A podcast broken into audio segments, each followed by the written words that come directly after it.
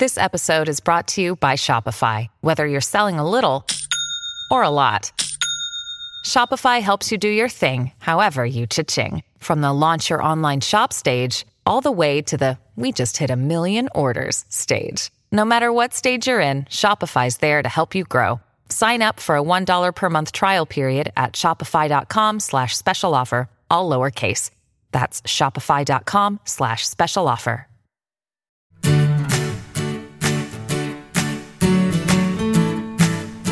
Hey, everybody, this is Phil Town, And this is Danielle Town. and welcome to the Invested Podcast, where we are figuring out how to invest like the best investors in the world, most importantly, Warren Buffett and Charlie Munger.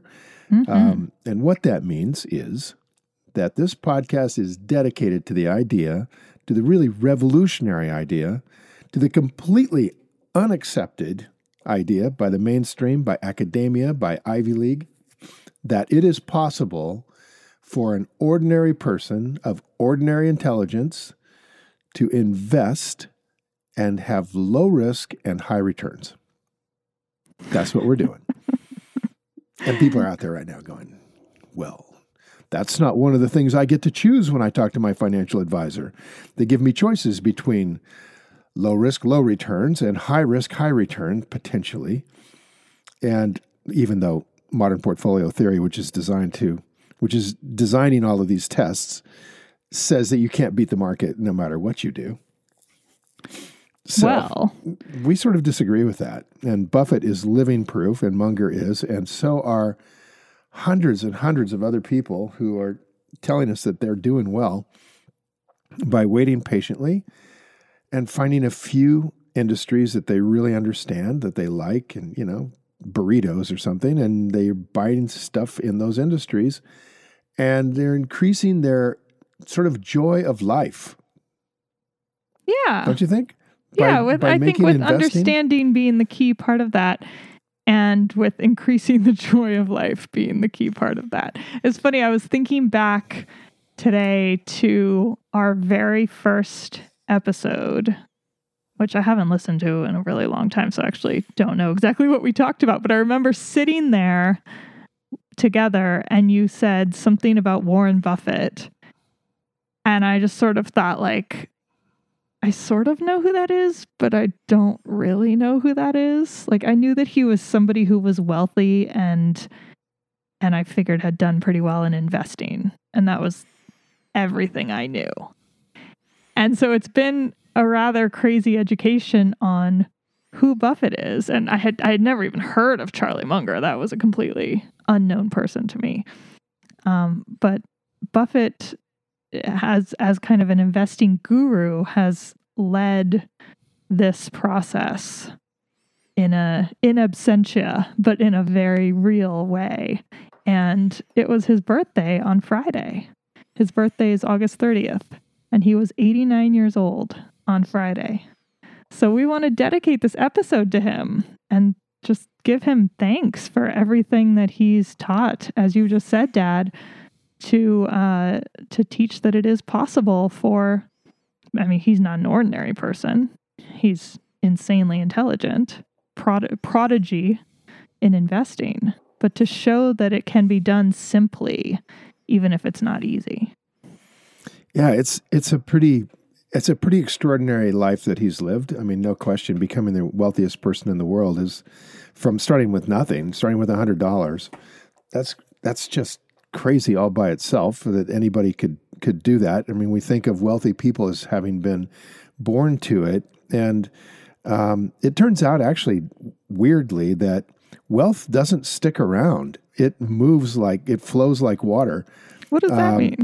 it means it doesn't stay in your family very well. The history of wealth is that generational wealth is rare.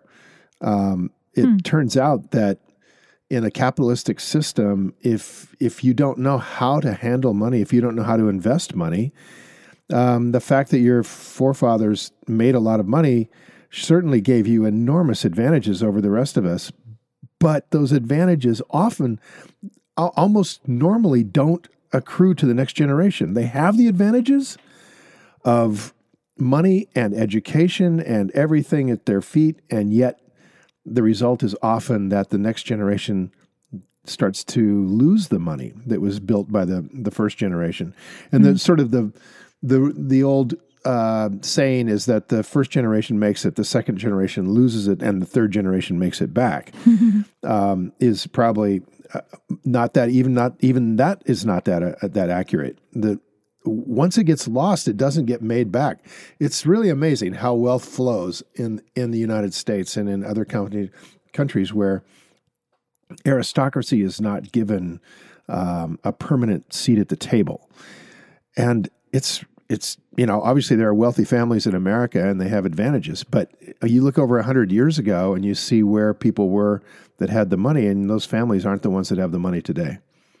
Uh, there's a couple of exceptions, but mostly they don't. Okay. The same same thing with companies. Companies that started 100 years ago, there's very very few that are in existence today when you think about the advantages an existing company has in its position in the marketplace with the cash flow that it has in terms of hundreds of millions or billions of dollars, and yet they get knocked out by some smaller company.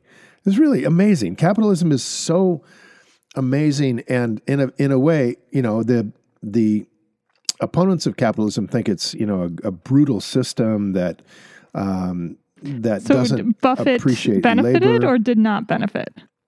Buffett, well, Buffett's family didn't have a lot of money, mm-hmm. so he wasn't, you know, he wasn't getting generational wealth. What what he had was um, a high IQ. That helps if you're starting from zero. He had a father who was in the business as a stockbroker. Mm-hmm um, but not a notably great investor, and certainly not somebody that made anything other than a middle class income. Mm-hmm. Um, his father did well. Obviously, he was a he was a successful stockbroker, and he was a successful uh, representative to the House of Representatives for a couple of terms. Um, and and so you know, clearly Warren had advantages that. let's say I didn't have, you know, growing up, my, my family, your your grandparents didn't have that kind of beginning place for me to start. Um, yeah, I mean, Buffett he very much rich. was a, a kid who had a lot of advantages, but but not, you know, he wasn't a Rockefeller. Like he didn't come from bazillions.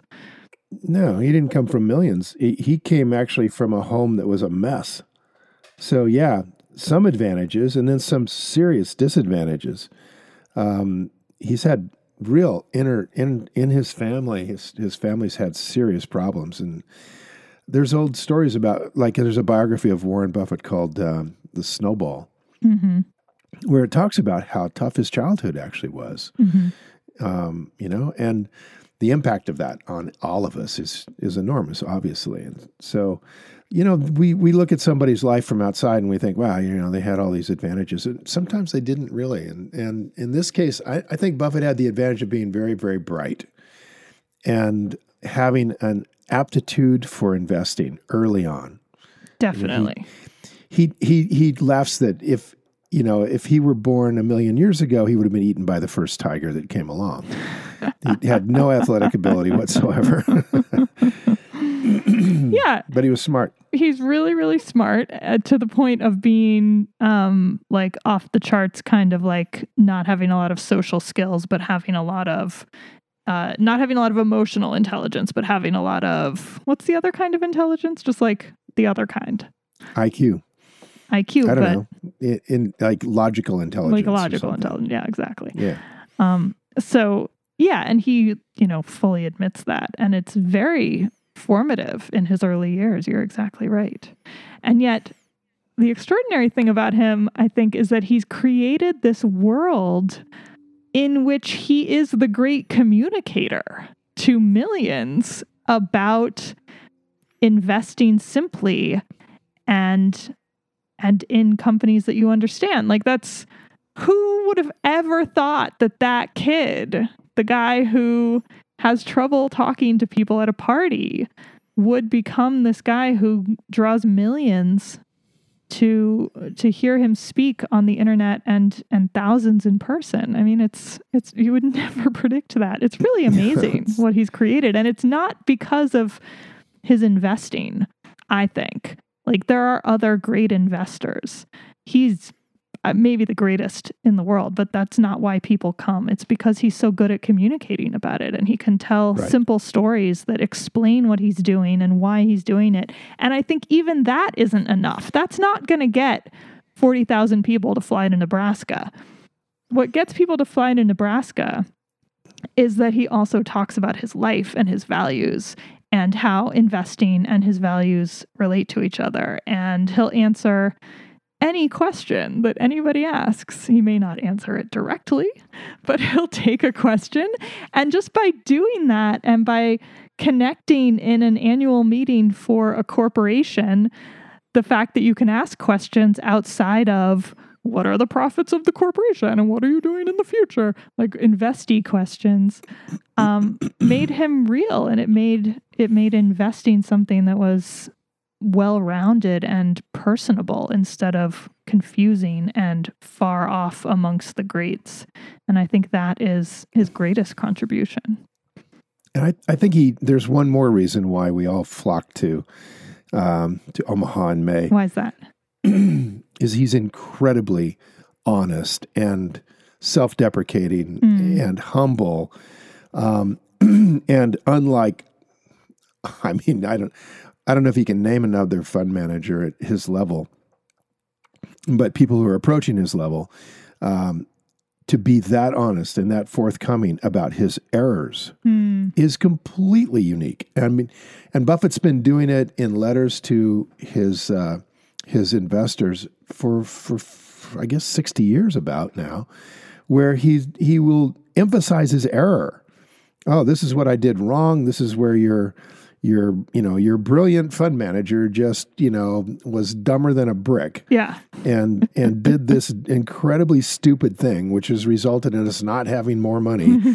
um, so all we, you know, we did well this year. We did thirty two percent, but boy, we could have done so much better. You know, that kind of thing is it like helps a lot though when you preface it with that hey we did well this year but we could have done better I know. It, uh, it was only until recently that that the S and P five that that Warren had a down year compared to the S and P five right? So he's always beaten the S and P five hundred or done uh, as well as um, over his entire history, which gives you a heck of a platform to to admit mistakes. I, I will grant you that. yeah Right. It's a lot easier to say, yeah, I, I, I struck out at the plate, you know, when you've got a 342% batting average compared to, you know, a terrible one.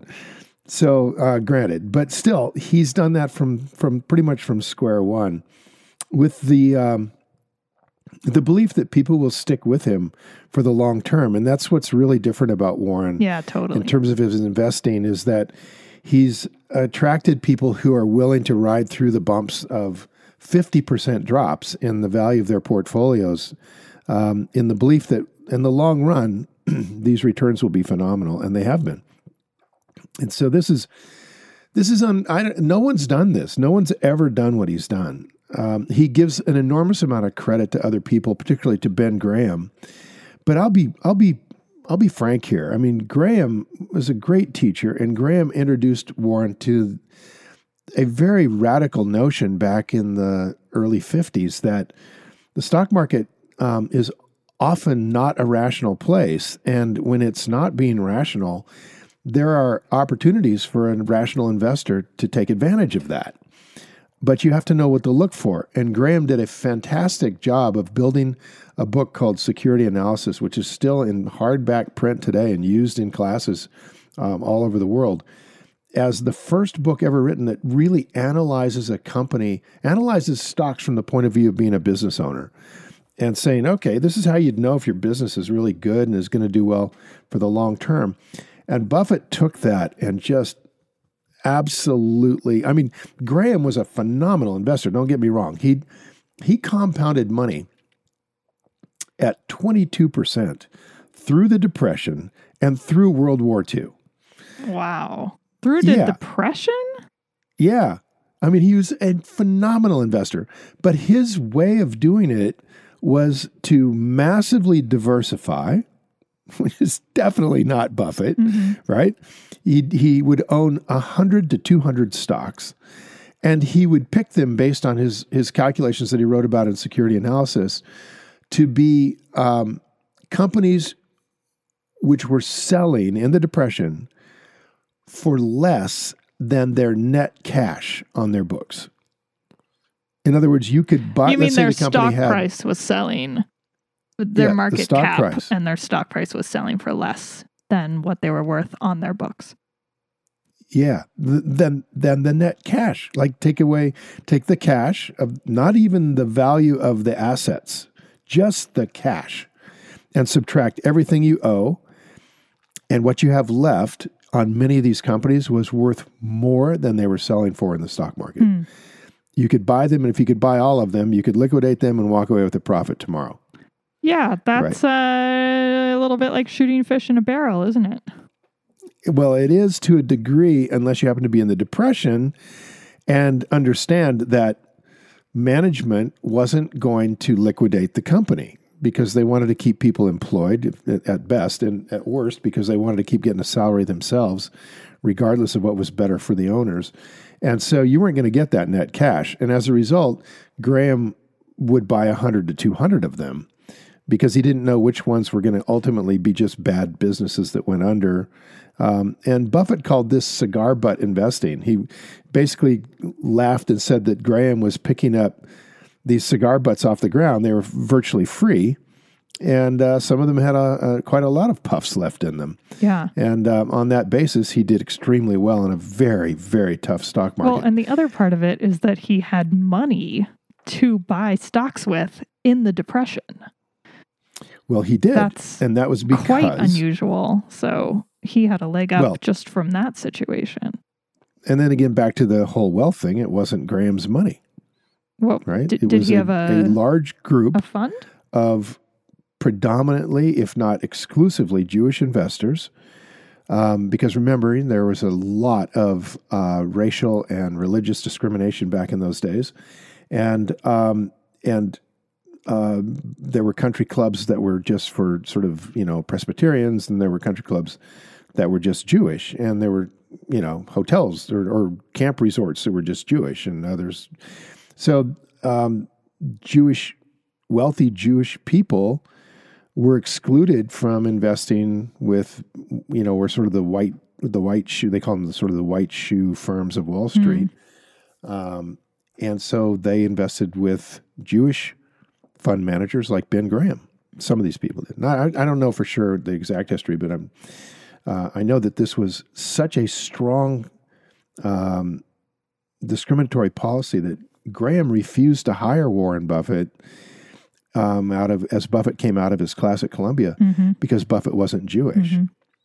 and Graham couldn't have a non-Jewish person working for him at that time. A couple years later, things started to shift in the middle '50s, and he took Buffett on, you know, for a year anyway, and then and then Graham retired.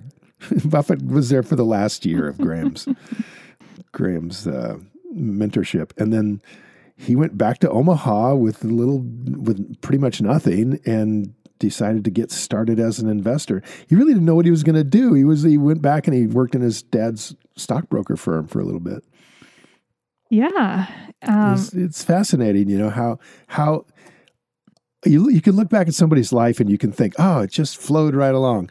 But you you dig into it a bit and you start to realize the uncertainty that exists with God. everybody. Isn't that the truth? I mean, I was just sitting with a friend the other day who, you know, has been through a few twists and turns and she just opened her own company and we just sort of said to each other like God, nobody knows what the heck they're doing, do we?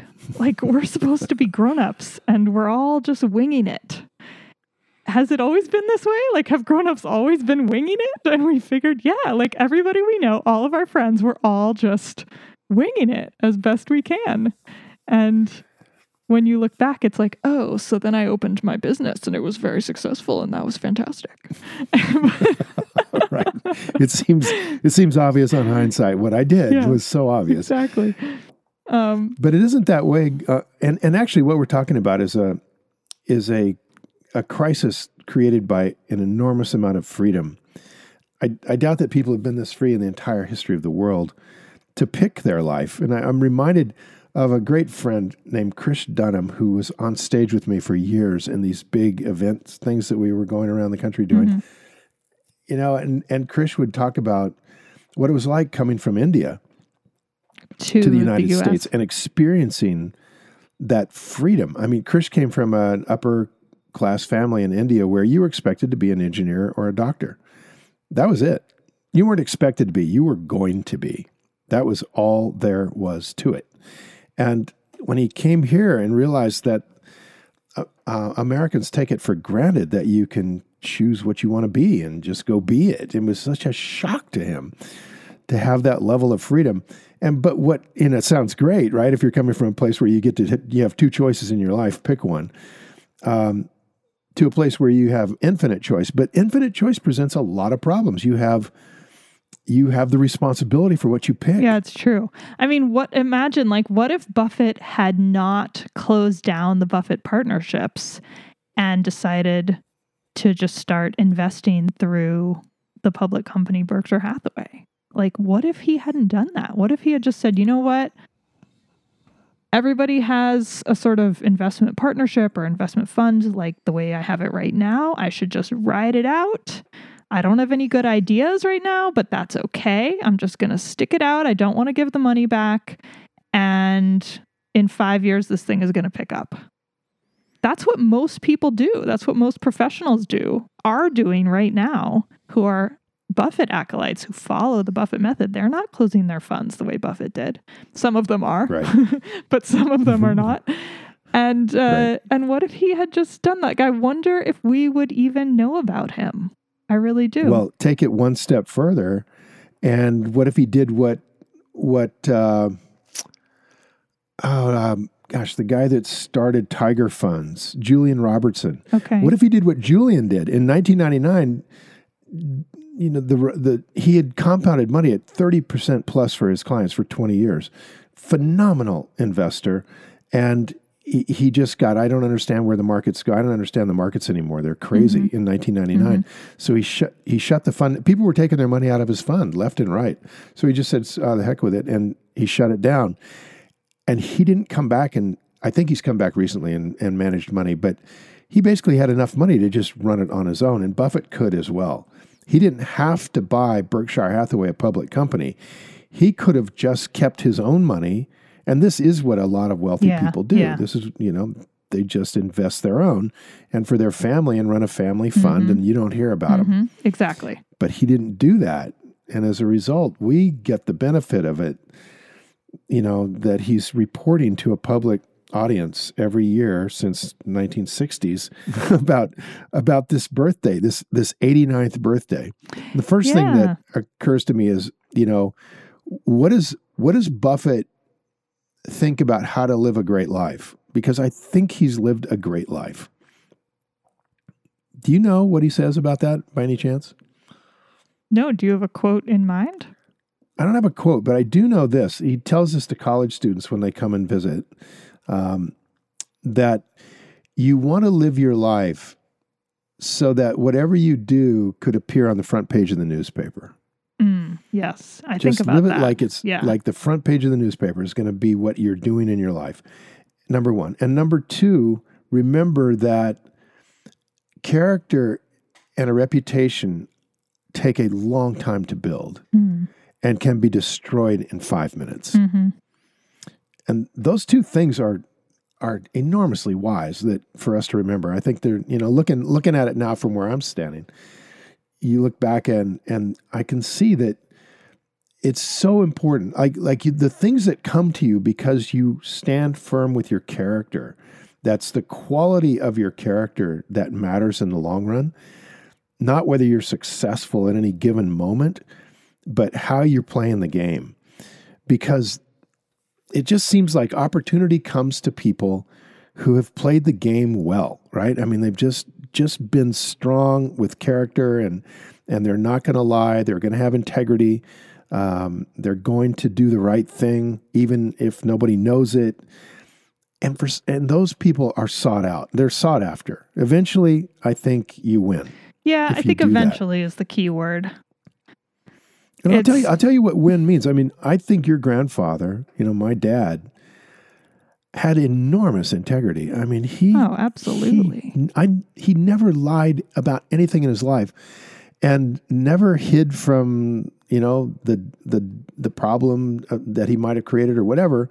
He was so moral and so honest, and Mm-hmm. and tried to just knock into my head to not rationalize you know mistakes I'd made and and um, and just accept responsibility for them. And it's it's a hard lesson. I I'm working on it, you know, still to this day. And he just had it. He just definitely had it. Um, yeah. And that's a legacy for you, right, honey? I mean, that's something Yeah. that you get just coming down the pipe Yeah, he for being born into this family. So you anymore. didn't get a lot of money, but you got a really good lesson in integrity, and you you live that very very well. I'm very proud of you. Oh, thank you. It's I I mean everything you said about what Buffett says is something that I think of often um, about reputation and about making sure that anything I do would end up on the front page of the Wall Street Journal and I'd have to be okay with it. And but you're right. I, I like connecting it to grandpa is very sweet because that's exactly how he lived and he I I mean it, it sounds kind of bad to say it like this, but I think you would agree he was not successful in a sort of outward, like worldly way. I think he was actually kind of unhappy with his work. And he was a bookkeeper for what, like 40 years or something? Yeah. And I don't was, think he liked it very much. No, I don't think he liked it very much. And but the reason he, couldn't did it was to break out of it. what? he just couldn't find a way to break out of it because you know he's a he's a a kid that grew up in the depression he f- uh, flew for the marine corps in world war ii he and he he just tucked so much inside and wouldn't talk about it you know Yeah. and and the most important thing Which is very him common for people who went through that war. Yeah it really is and the most important thing for him was to be there for his family Yeah. like and and to sub- and to make sure that there was you know food on the table In and a he steady put, way. Like he was all steady about way. steadiness, Yeah, exactly. He was reliability. not going to take a risk Yeah. uh, and lose a good, steady paycheck, even if it wasn't much, right? Yeah. I mean, it was definitely lower middle class at best. And he wasn't going to pass that up to go for more um, because he'd seen people try to do that Mhm. and fail Mhm. in in the and it just he just didn't have the confidence or the I don't know maybe it's not even confidence it's the the hubris to just go for it right just okay I just can do anything Yeah. he didn't feel like that he had seen that uh, no I can't I I know what can happen when And I think that kind of drove you crazy when you were younger. But I think it was hard I think now because you your grandmother was the exact opposite yeah, yeah. your, your grandmother came from a family uh, from Arkansas. She was born in Oklahoma, Muskogee, Oklahoma, and they got blown around in the Depression and ended up in Oregon. And my grandfather, your great grandfather, and grandmother just figured out how to build brick houses in the Depression using guys from the labor union, guys, you know, lending them the land, borrowing the lumber, building the house, taking a note on it, building the next one eh, with no jobs at all. They just created their own world and gladly went back to work for the railroad and back into the union um, when you know World War II picked up and and they started getting hired again. They just dropped the entrepreneur life immediately and went right back to work for a good company because it's scary to hang on there by your teeth. But my mom saw that growing up and didn't understand the scary part because she was a kid. She just saw the the entrepreneurial side of it. So she was she was an entrepreneur all the way and oh man, that was a tough combination right there. Yeah, for sure. And I think that that explains part of his attachment to being the guy who at least would get food on the table and make sure that you guys had a house and were okay. Because she was not like that. no, she was not like that. um, and he, interestingly, and I didn't find this out until I was older. Um, I don't know, like in my 20s, he had once taken a risk. I think it was right when you were born, Dad, or maybe it was right after you were born. He wanted to work for the FBI. And somehow I I don't know if I ever asked him how that got into his head, but somehow that got into his head. He thought it would be really interesting and he was willing to move to DC and work for the FBI and this was like a dream of his. And tell me what things I'm getting wrong. This is what I remember. And um and at that time in order to be an FBI agent, you had to have a law degree. So, and he had not been to college and yet you could go get a law degree at that time without having an undergrad degree. So it was like a professional school degree. And so he started going at night. And I remember him telling me that he had this screaming baby at home and his wife didn't know what to do. And he was working all day. And then he would go to these classes at night. And it was just really hard. And I was like, I can't even imagine doing that. I mean, yeah, talk about hard. Talk about a risk of all the times. Like, that is maybe when you have a new baby, that maybe isn't the best time to go and do that. But I think he just felt like this could be the future of his family. And then I think, you know, he just said to me anyway, he said, it just was so hard. I, I just stopped after I just, you know, dropped out of school basically and went back to just working. And that Yep. was it. That was the end of his dream of being a lawyer. I don't think he really wanted to practice law, but his dream of being an FBI agent. And it would have been a Yep. completely different life if he had. Well, you didn't know this one little thing about him What's then, that? and that was he would he had worked for the FBI yeah, that's right. In DC, right? when he was eighteen. Yeah. He went to work as a clerk for the FBI. Oh, so that's how he so got he'd the- already been in what, and he was in Washington D.C. on December seventh, nineteen forty-one, Oh. and immediately uh, went into the service. Oh, I didn't know. The next I didn't day. connect that. Oh, wow. Yeah, the next day, and uh, Wow. when he came back from, I mean, he was in the service from 1941. He got out. He actually flew uh, in support of Chiang Kai Shek after after uh, World War II. They kept him in for another year, and uh, and he flew all over, Chi- you know, all over China. Yeah. Just, I mean, just following roads and hoping you land on the right side of the army. Yeah. And um, he got back in 1946. Immediately got married. Immediately had children. Mhm. Like, well, not immediately. I guess tried to have children for a couple of years, and then got me.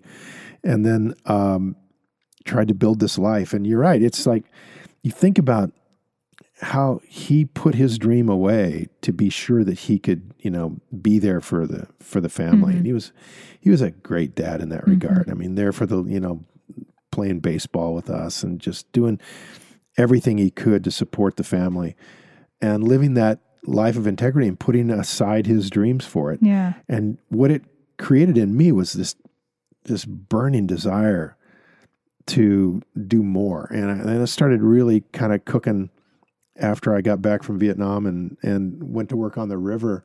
I just pushed all that down. I just got, you know, I basically dropped out for a bunch of time and and um but it came back.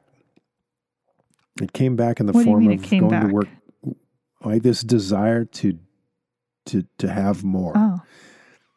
this desire to not be limited by money Hmm. came back really strong. I, it was buried deep for about you know ten years after Vietnam, but um, it came back in the form of this opportunity to go to work for an investor as an apprentice, and that apprenticeship resulted in me stepping out and going on my own to start building up this um, the wealth that I wanted. And I made myself a promise in 1980 I would absolutely do this no matter what. I would just burn the bridges. And ironically, here comes you. And now I'm in the same boat as my dad, right? Working my tail off to try to support a family and and make this happen, right? And make this thing happen. And I I just had better luck, I guess. I don't know. I guess that, or I was more stubborn or something. I had more of my mom in me, and I didn't quit. Yeah. I didn't quit, and I got huge support. I have to say, it was I think, I mean, I don't want to take anything away from you, but I, I really just from observing so many people be successful or not successful, I think luck has such a huge part to play. and being ready for those opportunities when they come. And I think that's something you're really good at is being ready for opportunity. And I think luck, honestly, honey, I think luck is there's a little bit of the there's a at least this is what Dr. Salk told me. Dr. Jonas Salk told me this because he I worked with him closely for a little while. And he very strongly believed that when you make a full commitment to something, as in burn the bridges, don't look back, you know, it, you're not looking back any more than Warren Buffett was looking back when he started trying to go out and raise money for the first Buffett partnership. It was a burn the bridges scenario.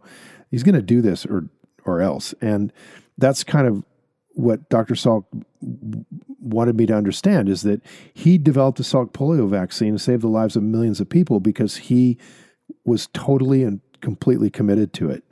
He made himself a promise he would find the answer to this thing.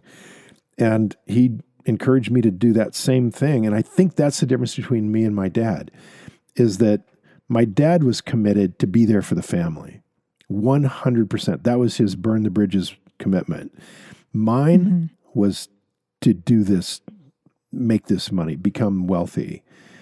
And so your mom carried, you know, a lot of the burden of that actually. I mean, she, mm-hmm. I was working all the time to break through, which is, I don't know, you know, maybe it's the wrong thing, but here we are.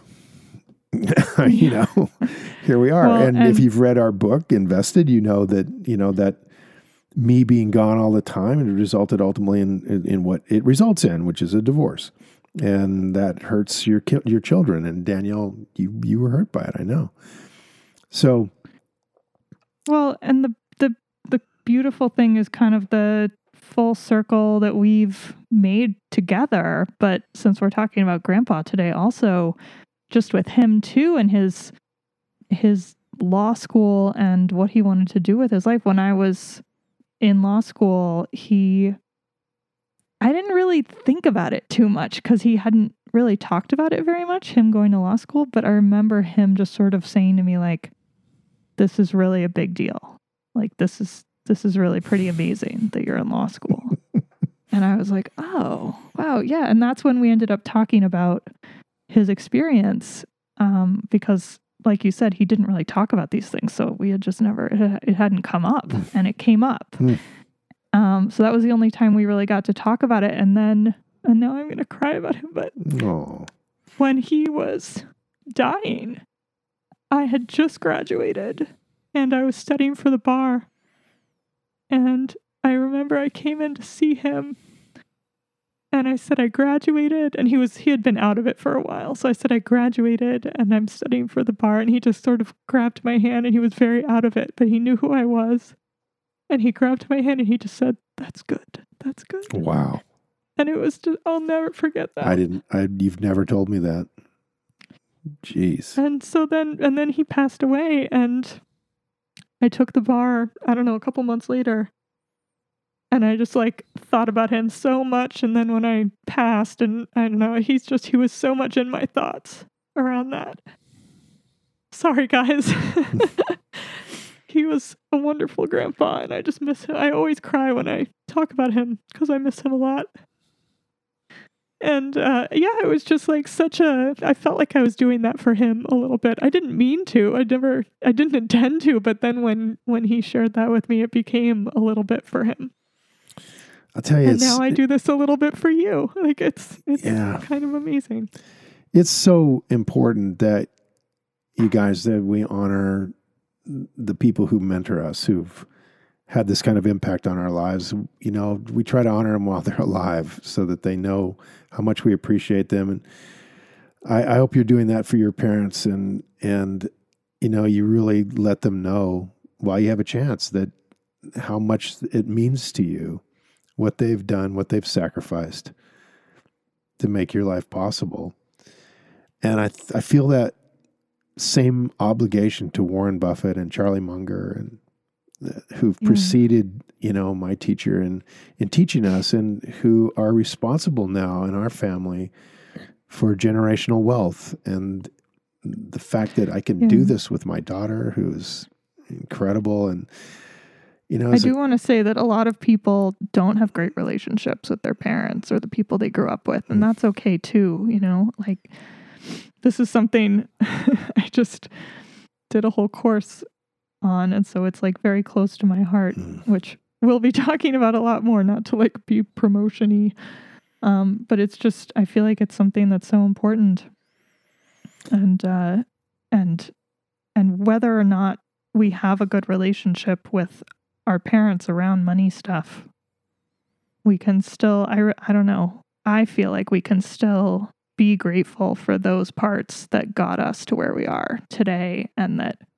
like you don't you don't have you didn't always have the best relationship with your dad because you were different and you were trying to behave differently and you had different goals in your life than he did. Yeah, and and and at the same time like being so grateful to him for everything he gave you those th- those two things can exist at the same time and i just think that's important to say because we don't all have great family relationships No, and that's true. okay it's true. It's it's it's it's super important, you guys, that we uh, we take the best we can from Yeah. the previous generations. Take the best, you know, take the best from Warren, take the best from Charlie, take the best from your family, and then be the best you can be for the next generation.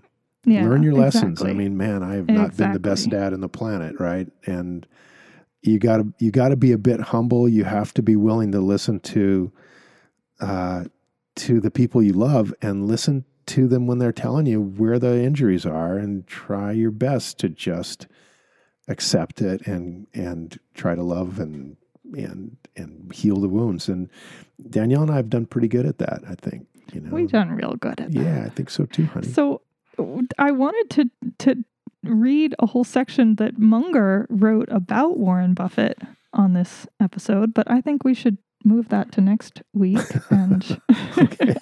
lest We've we go of too long here. in our in our certain in our way we've sort of slid off into territory we've never been much into before so um, I cried. I've never cried on the podcast before. if you don't enjoy us tearing up we apologize we'll get back to business next week in the meanwhile i just want to say that i love my daughter so much and i think you're fantastic and it's just Oh, such a it's a too. joy for us to do this podcast together at least i, I love doing it and i i hope you guys enjoy it as much as we do um, so until next time We'll be back with thoughts on old age from Charlie Munger. time to go play see ya Thanks, everybody. Bye. bye